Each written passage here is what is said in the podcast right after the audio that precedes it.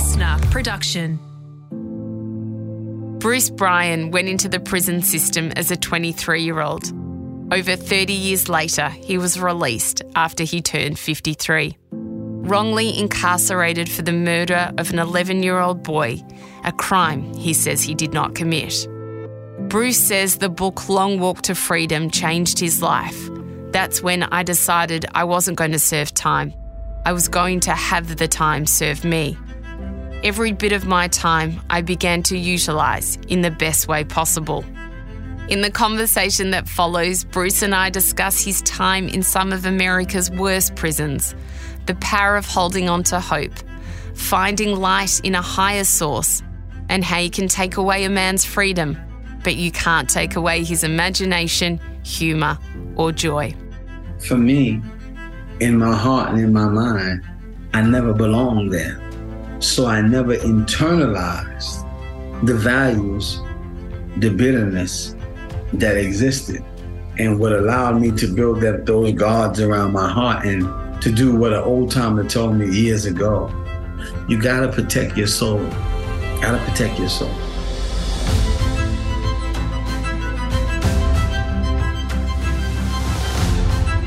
I'm Sarah Grynberg, and this is a life of greatness. Through my years of studying and researching the connection between human behaviour, personal growth, and transformation, I have discovered the keys to unlocking greatness within others.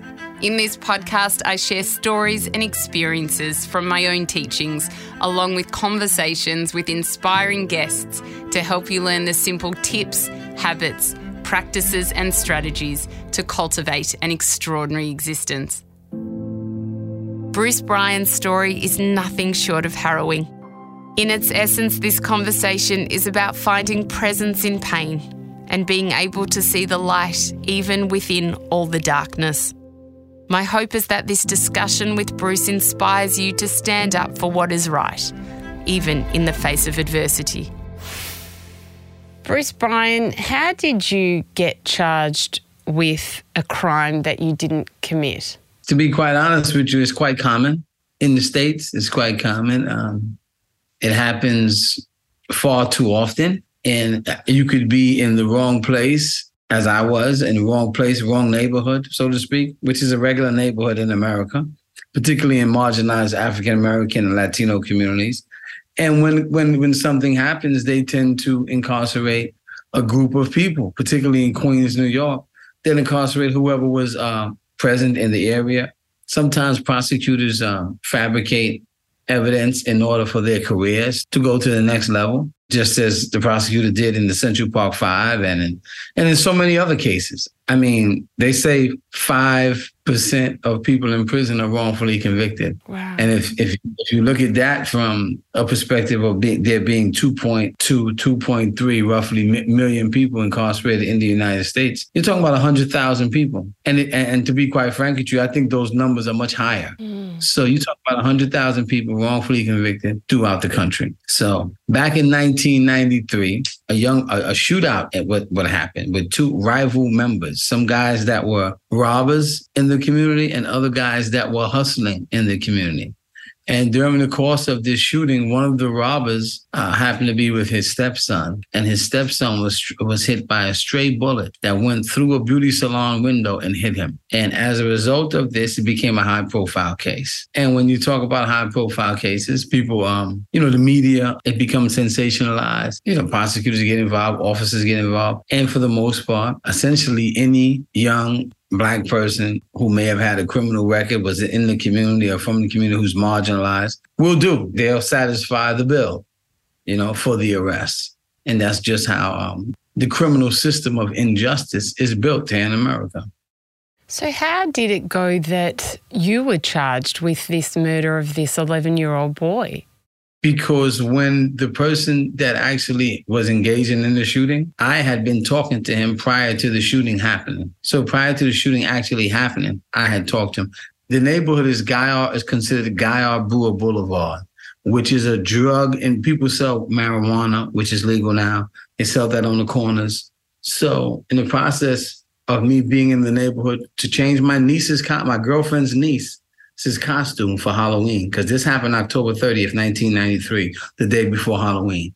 Her niece, Savitri, had a costume that was too big for her. So she wanted to change her costume and get some stuff for a Halloween party. So being there was a Halloween, there was a party store, not a Halloween store, a party store in that area and being in that area when things like this happen, the fact that they saw me speaking to this guy prior to it happening, they automatically included me inside of this case. But on a much, much deeper level, the prosecutor, former Queens prosecutor John Scarpa, he has always had a history since the 80s of engaging in misconduct to satisfy a conviction. There's been several cases that he's been involved, involved in that have been overturned as a result of his misconduct as a prosecutor. He was pushed out of the um, the Queen's DA's office, and he was essentially forced to become a defense attorney. Now, here in the, here in the states, if you're a prosecutor, you have what they call qualified immunity meaning that a prosecutor can charge you and I, Sarah,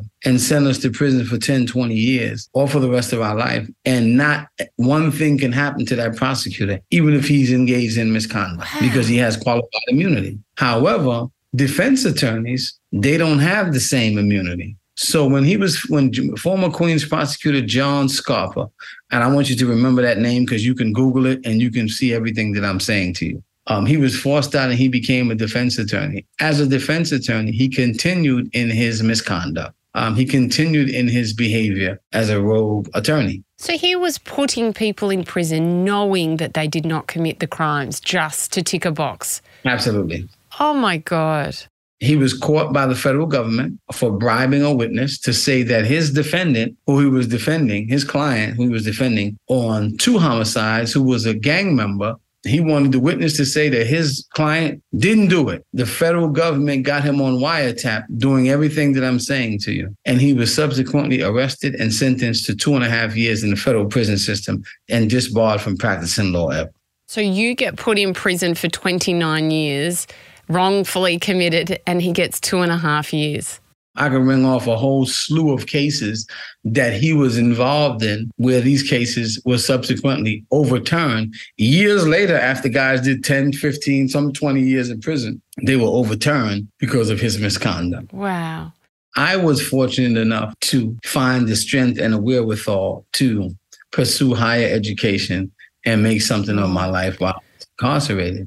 And the New York State governor, Kathy Hochul, granted me clemency. And the new prosecutor in Queens, by the name of Melinda Katz, who was the head DA, she didn't oppose me being granted executive clemency in December of 2022. And I, my sentence was commuted by the governor. And in April, the last week of April 2023, I was released from prison. So it's wow. been almost months and I count the days of freedom. Sometimes I'm just basking in every hour.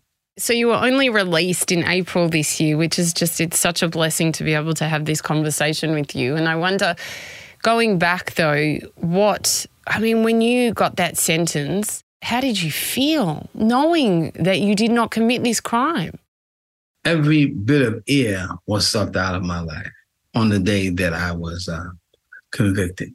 Every bit of air was sucked out of my life. It took everything in me to stand every bit of air was sucked out of my mother's life, my father's life, my family's life. And it was completely devastating, you know, and I, and I understand that, you know, people are hurt when they lose a loved one. And sometimes people just want vengeance and they don't care who pays for the loss of their loved one. However, I think it becomes a disservice when you don't mind sending the wrong person to prison for the loss of your loved one, when you just want someone to pay. And most crime victims, that's how they feel. They just want someone to pay. They say this is justice, mm. right? When someone pays for a crime that they committed. I'm not quite sure the definition of justice is defined in that way. Absolutely. And also, I think, correct me if I'm wrong, but it seemed like there was this prosecutor that knew that he was doing the wrong thing, but everyone else probably thought you were the guy. They probably thought they were putting the right person in prison because of the guy's false evidence. Absolutely. Absolutely. People often feel like that. Um, and throughout history, that's how it's been. Uh, whoever the prosecutor says did the crime, and, and, you know, people that don't really know, they say, well, the first question people ask is, well, how did he get arrested? Why did they choose him? And, and in, in some in some instances, I like to be completely blunt, is that the criminal justice system here in America is um, racism is baked into that system, into that structure. So um, the marginalized and those that are uh, uh, black and brown people, they usually make up the vast majority of people in prison, right? And I'm sure that's that's quite the same in Australia. Yeah, marginalised communities always. A lot of our Indigenous community are put in, in prison, and yeah, it's terrible. Let's talk a bit about your childhood. Where did you grow up in America? How was your younger years? I grew up in Queens, my um, and Manhattan. What happened was my family, my mother and my father, migrated from the West Indies. My father migrated from Antigua, West Indies. Five of my older siblings were all born in Antigua. Myself and my younger brother were born in America. My mother migrated from Dominica, another Caribbean island, very small island. Antigua is very small. Antigua probably holds 80, 90,000 people the most. Eighth grade education, both parents, um, yet they were able to do a lot with a little. Home was always filled with love and integrity. You know, so we were able to to thrive, right? They always uh, impressed upon us the importance of higher education and whatever you do in life, be the best that you can be in life. And in my earlier years, we were in Manhattan until I was about eight or nine years old. And then we moved into the home that I'm in now in Queens, in Queens, New York. And we've had the home since 1978 for roughly about 45 years. My mother, I'm blessed to still have her. She's 80. Unfortunately, my father passed away in um, 2017. I was, you know, I fortunately I was able to uh, attend the uh, the ceremony prior to the funeral, the wake. I was I was uh, allowed to attend, even though I was shackled and in a lot of pain and, and you know psychological, emotional pain. I was able to say um, say my goodbyes. Prior to him dying, I knew he was sick, so I was able to um, I wouldn't say prepare myself because there's no way to actually tell someone to prepare to lose the closest thing to you, right? But I think that I um I was devastated when it happened. But I understood that in prison in America, when you when you uh, dealt a hand like that, you know, life just goes on. Like mm-hmm. in the next minute, it's business as usual, right? So a chaplain comes and tells you that your loved one has passed away. And the next thing they're calling you to the chow hall to go have lunch. So there's no grieving process. Uh, there's no bereavement process. You know, you have to suck it up and deal with it on your own, which is horrible because not everyone experiences trauma in the same way. Not everyone responds to it in the same way. So you get put in prison and you get put in some of the most hardcore prisons in America and you get moved around quite a few times. Can you tell us a bit of an insight into what these prisons are like? Because I think the prisons in America are very different to the prisons in Australia. The prisons in America are very dark and very cold uh, places. And I don't mean just physically cold or just physically dark. I mean, like the spirit. The spirit of humanity is often not present. The spirit of empathy or compassion is not present. Um, so there's a lot of suicide. Uh, there are murders that happen. There are stabbings.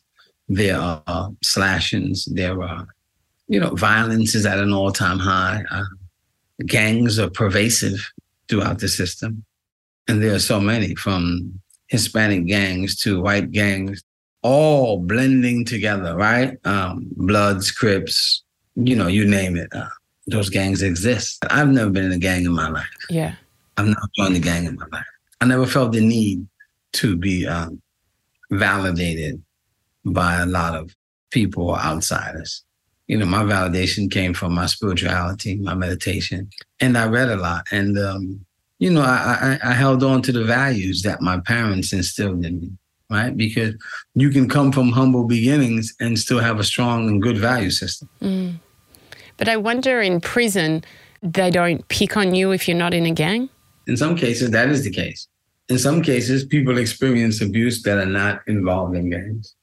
People experience abuse who try to um, stay to themselves. So that is that is quite common. I try to surround myself with mature older guys who were implementing programs that could help self development. So when I came to prison, there was a group of guys called, they called themselves the Resurrection Study Group, which was founded by, by a prisoner who has since passed on by the name of Eddie Ellis and another guy named Larry White.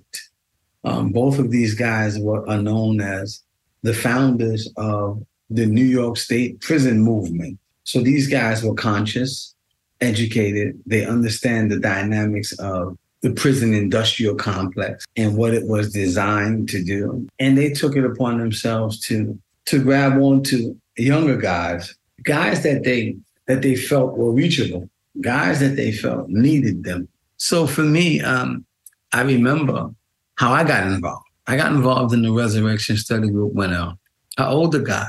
I was I was on my way to the law library.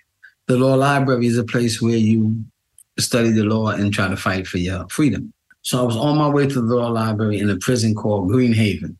Green Haven is the maximum security prison in New York State that held some of the, over the years, some of the most famous gangsters or mafia guys were in these prisons, right? I mean, these prisons were horrible. This guy stopped me. He said, Young brother, I always see you going to the law library. He said, I want you to come to a class that we have. And I was taken aback because I didn't know this guy. So I said, What class are you talking about? He said, The Resurrection Study Group. It's a bunch of us. We teach it. But after you learn it, you're going to be required to teach it. This guy's trying to make me learn something so that I can teach other people. So I said, I'll see about it. He says, "Nah, we're gonna. I'm gonna make sure you're in there." I said, "What do you mean you're gonna make sure?" And so it was a little bit of back and forth. Um, lo and behold, in the next, say, two to three weeks, a little piece of paper came to the prison bars and said I was required to go to what they call the school building. And I went and I said, um, "What is this for?" And the officer said, "Oh, you're in that classroom over there." So I went in the classroom. Was a bunch of guys I hadn't known before, and they were sitting in the class. And there was also a prisoner who was teaching the class. Now, the guy that told me I should come, I didn't see him, but the guys in there already knew that one of their uh, colleagues had submitted my name for me to go. So it began teaching me about the history, history of the prison system, the history of people of color, the history of America, right? And you begin to learn about these different public figures and learning the history. I began to embrace it was this was like twice a week you would go. I thought it was nice because there was a place where you can talk to other people and have real conversation. Mm.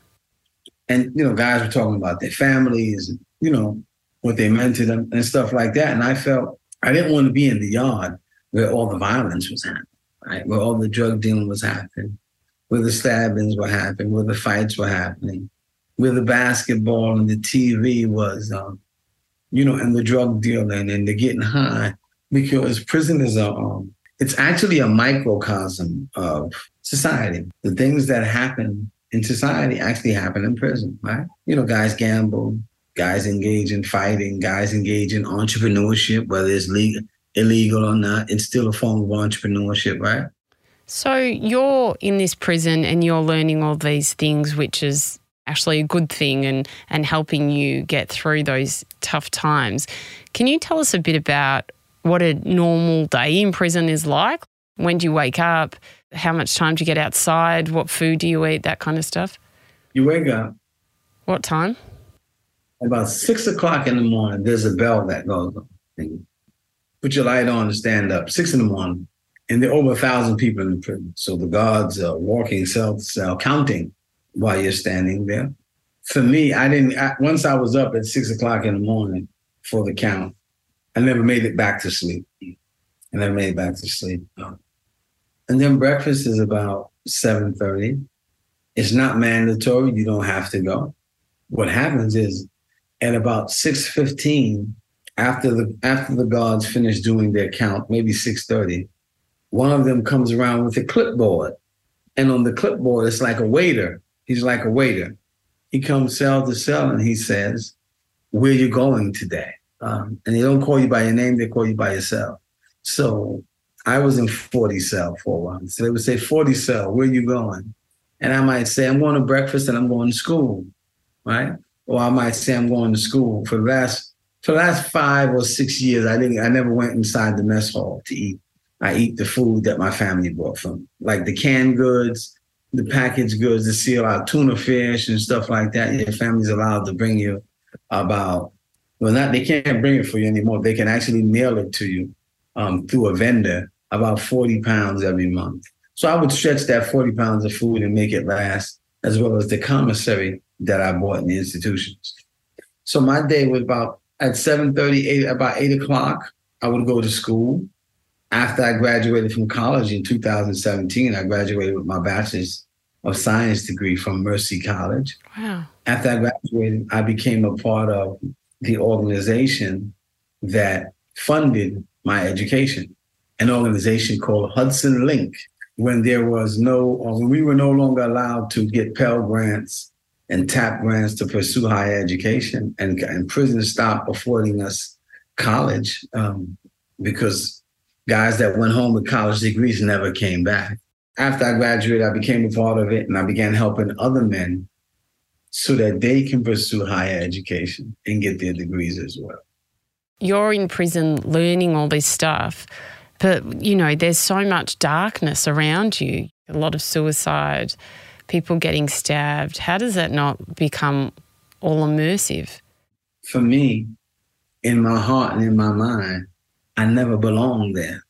So I never internalized the values, the bitterness that existed and what allowed me to build up those guards around my heart and to do what an old timer told me years ago when I first went in. The same guy that got me in that class, by the way, he told me many years ago, over 25 years ago, maybe in 1997, he said to me, You got to protect your soul. Got to protect your soul. And I never understood what he meant. It took me years to fully grasp what he, what he was saying. So I created this barrier around myself and began that. I said I would reject the prison values and I would hold on to the values that my family instilled in me, right? I would reject prison. I would not internalize it, even though we're creatures of habit and there's some things that, some habits that you pick up. For the most part, I would do everything to protect my soul. And that meant embracing spirituality. For me, it was the Bible. I read the Torah, I read the Bible, I read the Holy Quran. For me, it was the Bible. For me, it was going to church, right? Sometimes two, three times a week, Bible study, church on Sunday, uh, Bible study on Wednesday, maybe Bible study on Monday, just to be in that um, atmosphere mm.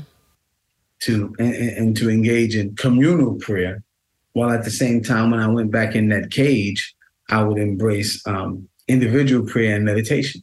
You know, affirmations. I would write. Um, what do you write? Sometimes I've written letters to God, right? That I would hold for a week or so, or two weeks, and and, th- and dispose of it. And then I would write. I might write another letter to God, right? Sometimes I'll write just to express gratitude. It wasn't asking for anything. It was expressing appreciation for everything that I already had, hmm. despite circumstances that I was in. And then having a decent family support helped me tremendously. But if I would say the one thing that got me through, it would have to be my faith, my faith in God, in knowing that one day He would open those doors. And a lot of people in these situations would like go the other way and lose their faith in God. Mm-hmm. But how did your faith in God always stay and, and, and never wavered? Well, for me, it was, I didn't ask, you know, why me? I just asked, like, give me the strength to endure whatever it is that you actually have me going through. Mm. Right? Like the poem Footprints, if I can't walk, then carry me through. You know, if I can't walk, then carry me through, right? And, and what lesson is involved in this, right? What lesson? Because if you change the way you look at things, things change the way that they look. Mm. So I made a conscious decision that I would change the way that I think so that, you know, I would not process things in the same way that a person who was angry or hostile would. For me, I wasn't serving time. I was having time serve me right? Having time serve me to the best of my ability. Our most precious commodity, right? The, the one thing that you can never get back is time, right?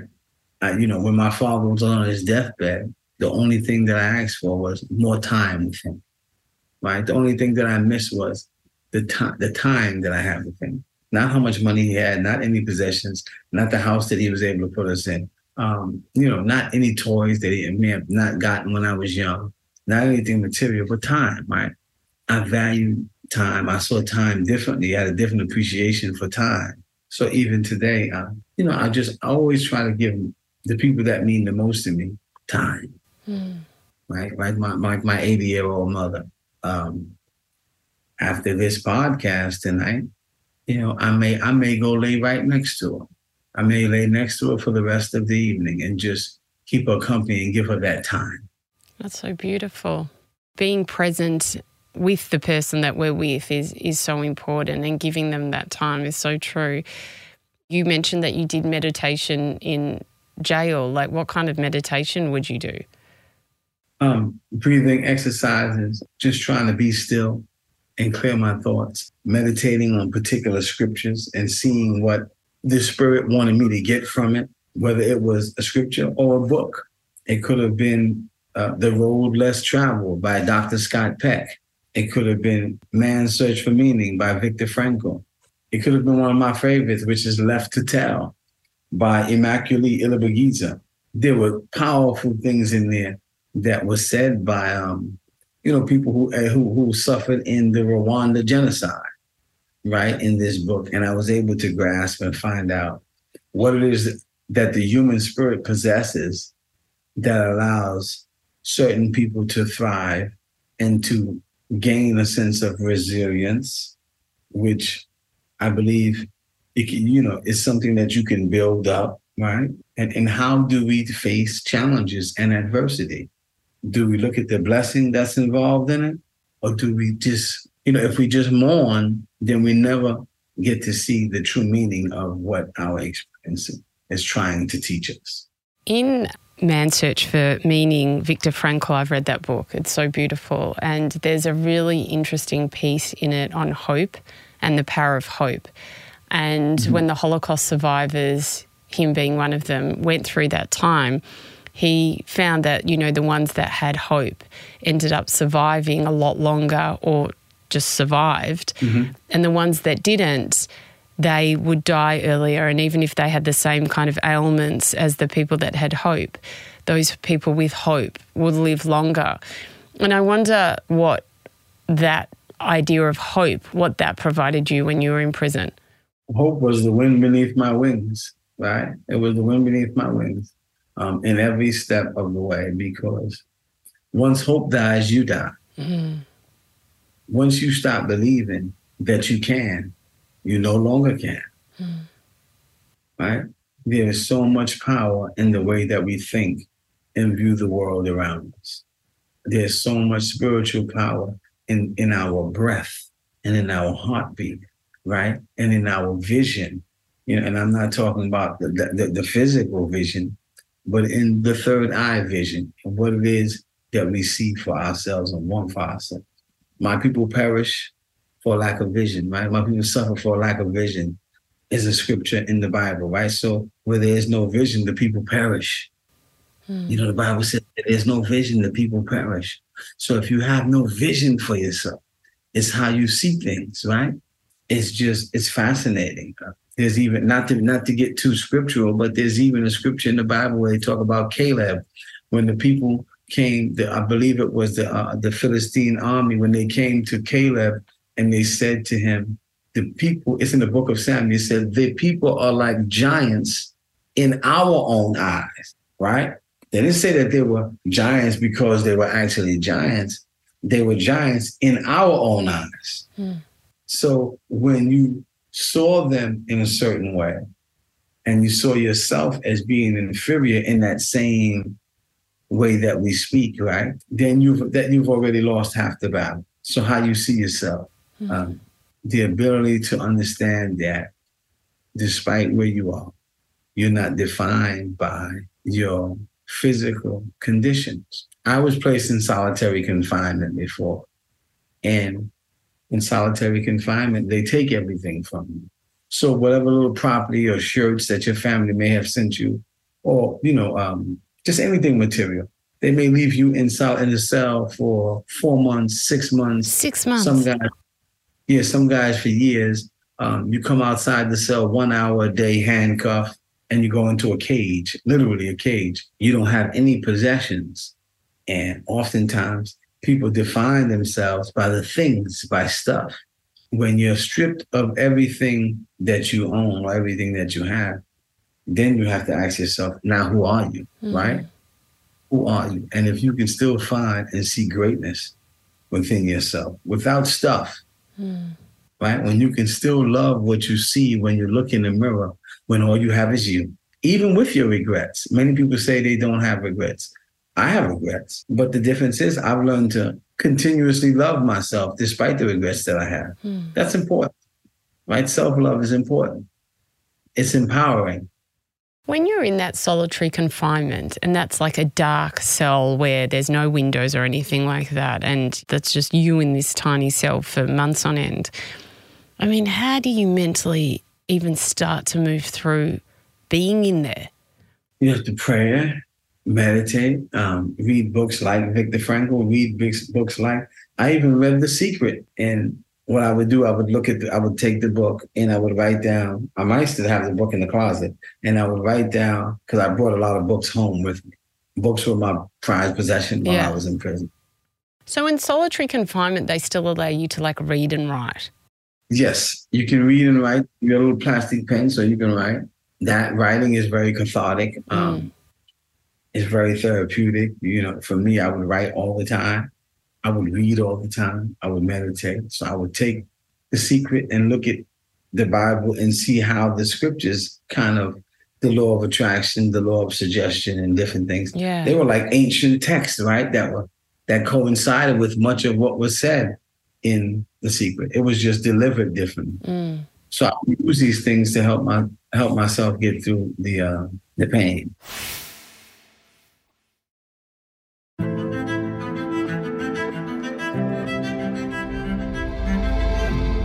You have a wonderful lawyer that starts working with you. How did that come about? How did he find you and then want to help you get free? And did you visualize that in prison?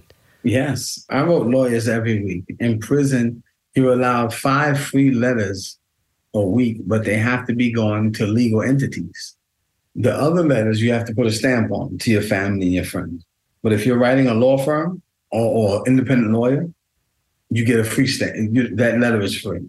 I've written 10, maybe 20,000 letters, utilizing the five free letters every week to attorneys, to private investigators, to um, to countless people, to media people, you name it, right? And, I, and it's the same way that I met my attorney, Josh Dubin. I met him through 20/20. I saw him on an episode of 20/20 and I wrote him. He never responded. So I wrote him again, and he never responded. And then I wrote him again. And some time went by. Uh, a guy, an older guy who has been in prison a little while, he's actually Muslim, sent me a message with someone coming in from the recreation in the yard and said, such and such said that you should call this person when you get a chance. The person was a was a was a paralegal who was incarcerated before by the name of Derrick Hamilton before I called Derrick Hamilton, I called a gentleman by the name of uh, Jason Flom. Jason Flom is actually um, the founder of Wrongful Conviction Podcast. He's also, he's also a big music exec here in America. And when I called Jason Flom, I asked him, did he know an attorney by the name of Josh Dublin? I said the name wrong. I never forget it. And he said, I don't know a Josh Dublin, but I know Josh Dubin and he's a very good friend of mine. I said, someone told me to call because he's expressing interest in my case. Jason Flom said, no, he's not expressing interest in your case. He's taking your case and he's going to, he's going to get you out of there. And I was in the yard and I was, uh, I was smiling from ear to ear, but at the same time, you, um, you know, you're kind of reluctant to just accept that. But I know it's this coming from him. It's, it's, you know, it's pretty solid, right? So he said, You should call him. So I may have called and didn't get him. And then the next thing you know, he was on the visit in the visiting room. And he had already done some research when he came to visit. And I was excited. I was overjoyed. you know, I cried. I asked him, why didn't he write me back? Uh, you know, it was just, it was a moment because um, I definitely, I didn't, I didn't give him a pass on it when we initially met and we bonded. When I, but I brought it to his attention that I had written him several times and he didn't respond. And then I saw him kind of well up with tears. He felt bad, and, and he said to me, uh, "I said, you know, thank God that you're here now." And he says, No, I, I, understand. And I feel this way because I know that all you, a letter would have given you hope. Mm. And I said, You're right. You're right. Because when hope goes, your life goes. Mm. How many years was it from him working with you till you were allowed to be free?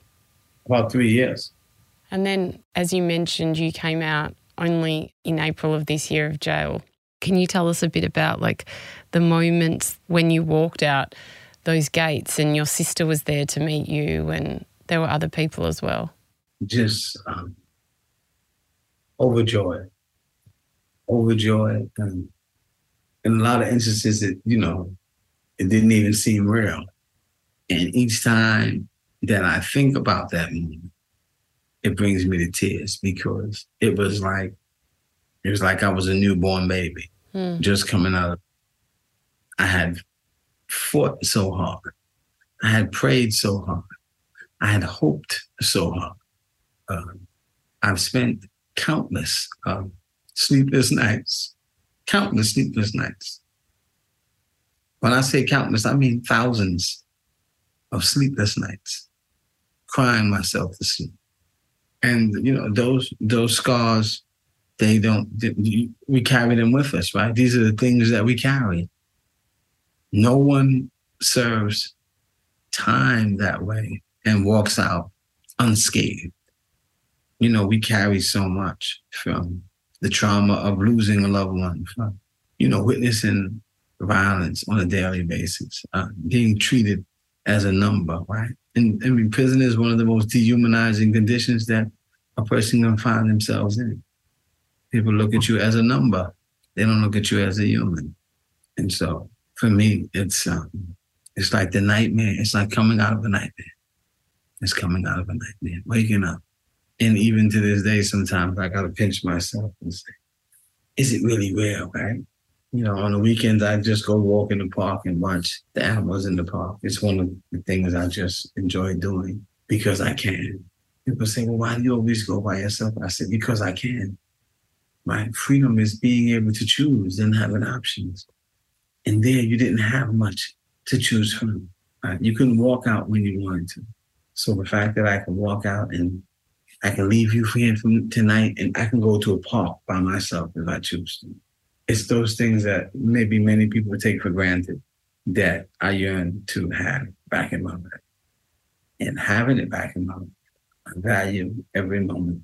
How was it seeing the stars in the sky and and walking on grass and those simple things? There were things that I visualized for years, you know, basking in my freedom and just marking things off my checklist that I want to do. I still want to swim with dolphins. I still want to travel to Australia. And I mean that. I really want to travel there and see the world and meet the people because life is about relationships. Mm.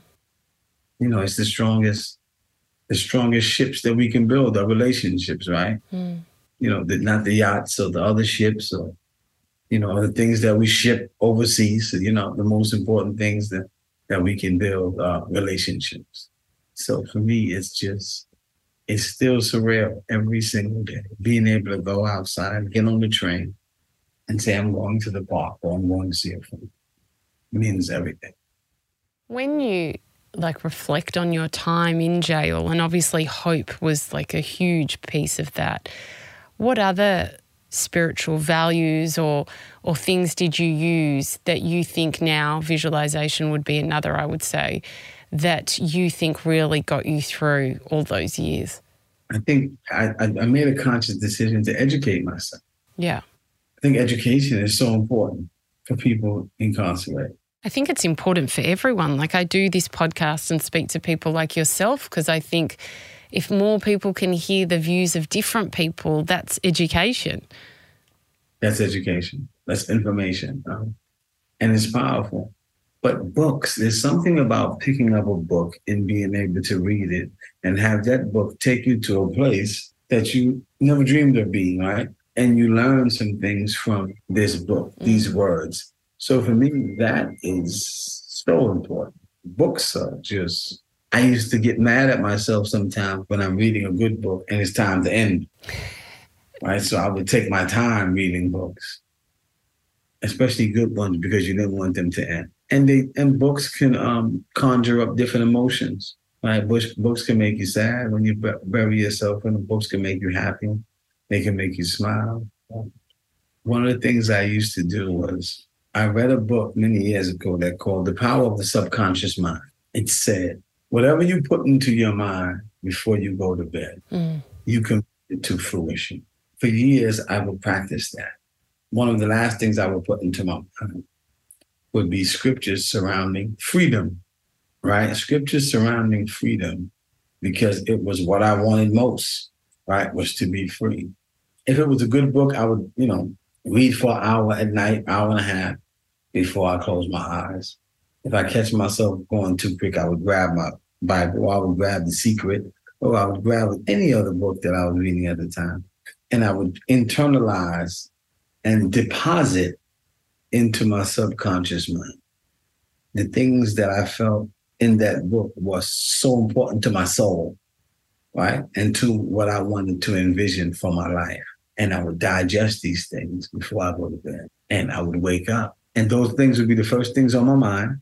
They would be the things on my mind, the things that I remembered um, most. And I would pray on those things again. And, and this these things would take me throughout the day, right? My day would be based on what I did the night before, what I put inside, you know, my deposits, and what I, you know, got up and decided to cash the next day, right? So you deposit that check at night and you cash it in the morning. And you continue to visualize the things that you want. You put you make your vision board, right? And you put it on your wall. That's so beautiful. What is the best advice that you have ever been given? Very good question. Always pray and believe. Pray and believe because prayer changes things. I don't care who you pray to, but always pray and believe. Mm. Because if you're going to worry, then why pray? If you're going to pray, there's no need to worry. That's so true. I believe in prayer and I think it is very powerful and, and not always just asking for what you want, but being grateful for what you have, which you kind of mentioned earlier. I wonder what's your favourite prayer? One of my favorite prayers is what I can give to the world, right? Um, it's just asking God to use me as a vessel of honor so that I can impact the lives of others. It's not it's not just about what I want or my needs or my desires, right? Because I've lived with nothing. So to want an abundance means more to me than physical abundance or material abundance, right? To live an abundant life is to live a life that is spiritually wholesome, spiritually free, right? To live a life of love, right? The more love you give, the more you can get. So it's just, you know, giving, giving of myself. And people say, you, you know, you always giving and I'm always replenished through the spirit. The spirit is the spirit has no limitations. So I'm always replenished through the spirit. And those are that's why I take those moments to walk the park by myself. Because I'm I'm being rejuvenated by the spirit of God. I'm being rejuvenated. So then Monday to Friday I can give of myself in working to help other people who are in bad situations. What's been your most mystical experience? my most mystical experience, I think, was I used to fast. And the, be- the best fast that I've ever done was for three days, no food and no water. Um, very, very difficult. But my senses were so keen that one night I was in prison in Queens, right, fighting this case. And I would fast and I would pray, I would fast and I would pray. And there was an older guy really big guy. I never forget. He had been in jail for um, for some domestic violence, and his bail might have been two hundred and fifty dollars. He had a fight with his girlfriend, big argument or something. His bail was two hundred and fifty dollars, and something like that. Said he had pushed his girlfriend, they locked him up. He was in jail for that. And I never forget, he couldn't make bail. And guys were teasing him and saying, She gave up on you, everybody will give up on you. That's why you're still in here. And guys would mock him and they would go off on him. This whole day they were doing this, this whole night. He subsequently killed himself that night. And I remember not not soon after that, may have been a week, may have been days, that I was in the cell and I was praying. And as real as you are sitting before me, I saw a shadow that appeared to be him walk through the cell bars. Now, I don't believe in ghosts. I never seen the ghost, right? This was probably my first time seeing what appeared to be like spirit of someone. Yeah, like an apparition. Yes. I was frightened initially. But when I realized that it was it was this this man that had taken his life, I felt safe because I always I gave him words of encouragement prior to that happening. When guys would tease him, I would say, I would tell guys, listen, don't do that, man. You know, you know, today is him, tomorrow is you. And I remember speaking to him the night before he took his life. And I gave him a hug. I said, You're gonna be all right, man. You know, he said, I'm sorry you know, I did some wrong things, but I'm sorry. And he was very apologetic. And I said, You're gonna be all right, you're gonna get out of here. And he, you know, he killed himself then. And days later, I'll never forget it. I locked in the last cell in the back. Then I saw this spirit like move. And I was traumatized, but then, but then it was like it was like a, a, a spirit came over me and said, "You're safe. Just be calm." Right? Like nothing. He's not. This spirit's not here to harm you. You were good to him, and I never forgot that. And I'm gonna be honest with you. This is the first time publicly I'm ever make, I'm ever t- telling this to someone. When the spirit came, did anything happen? Did it say anything to you or make you feel a certain way? It just walked and looked and made me that something came over me, let me know I was safe, and it just kept moving. Wow. It just kept moving. What's something Bruce, that you wish for yourself? One of the things I wish for myself is I can make each day of my life better than it was before. And that if by chance that I can, you know, give it, share a kind word, share a smile, and make someone's day who is feeling that, who is feeling sad.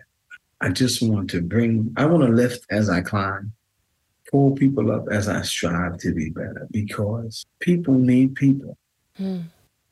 Um, this idea that people say, I just want independence and I don't need a person or I don't need anyone is, I think, the biggest lie that's ever been told.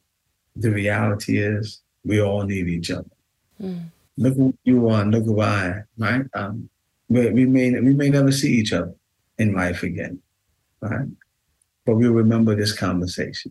Hmm. And one thing I will remember, and Maya Angelou said this one thing I will remember is the way that you made me feel tonight. Because it's the first time we really interacted ever. Right? I couldn't I couldn't get a sense from an email or a notice or a message, right? But I know how you make me feel sitting before you. And so I'll always remember that, right? I'll always remember that. And uh, and I hope to do the same for others and make someone else feel comfortable, right? Maybe tomorrow when I go on my way to work, maybe I can make someone's day and give an elderly person my seat and maybe make them smile and make them feel loved and make them feel appreciated. And if I can do that, that's what I want for myself. For my journey, my journey to be one that is not my own, but it can be one that touches the lives of the people that I meet, that God puts in my path in a very meaningful and positive way. Mm, beautiful. What is a life of greatness to you? To me, a life of greatness is a life of purpose, a life of meaning, and a life of just picking other people up and recognizing and understanding the humanity in each and every one of us. Because whether we realize it or not, we're just one big family and we all want the same things. We all want the same things. You don't want for your family anything different than I want for mine, mm. which is health, happiness, an abundant life, a peaceful life. These are the things that we all want for our loved ones and for ourselves. Bruce Bryan, I'm so sorry that you had to spend 29 years in prison to be able to tell me this story, but you know, you are an incredible man that has done so many wonderful things considering you've been out of prison for such a short period of time. So, thank you so much for the conversation today. I'm sure you've helped so many, many, many people listening. I appreciate it. Thank you for the opportunity and thank you for, for friendship. Thank you for relationship. It means a lot. Thank you so much. If you've enjoyed this episode, then I'd love you to join my community on Instagram at Sarah Grynberg, where we post videos and behind the scenes footage of each recording. You can also join my private Facebook group, Live Your Life Greatly, where we discuss the content in this episode and many more, as well as give advice and tips on how to live a life of love and meaning. To purchase my manifestation course and meditations, head to the shop tab at sarahgrynberg.com or this week's episode show notes to find a link. If you love what you heard, we'd love you to hit subscribe on Apple Podcasts or your favourite podcast app and leave a five star review. It will help us share this wisdom with others. Listener.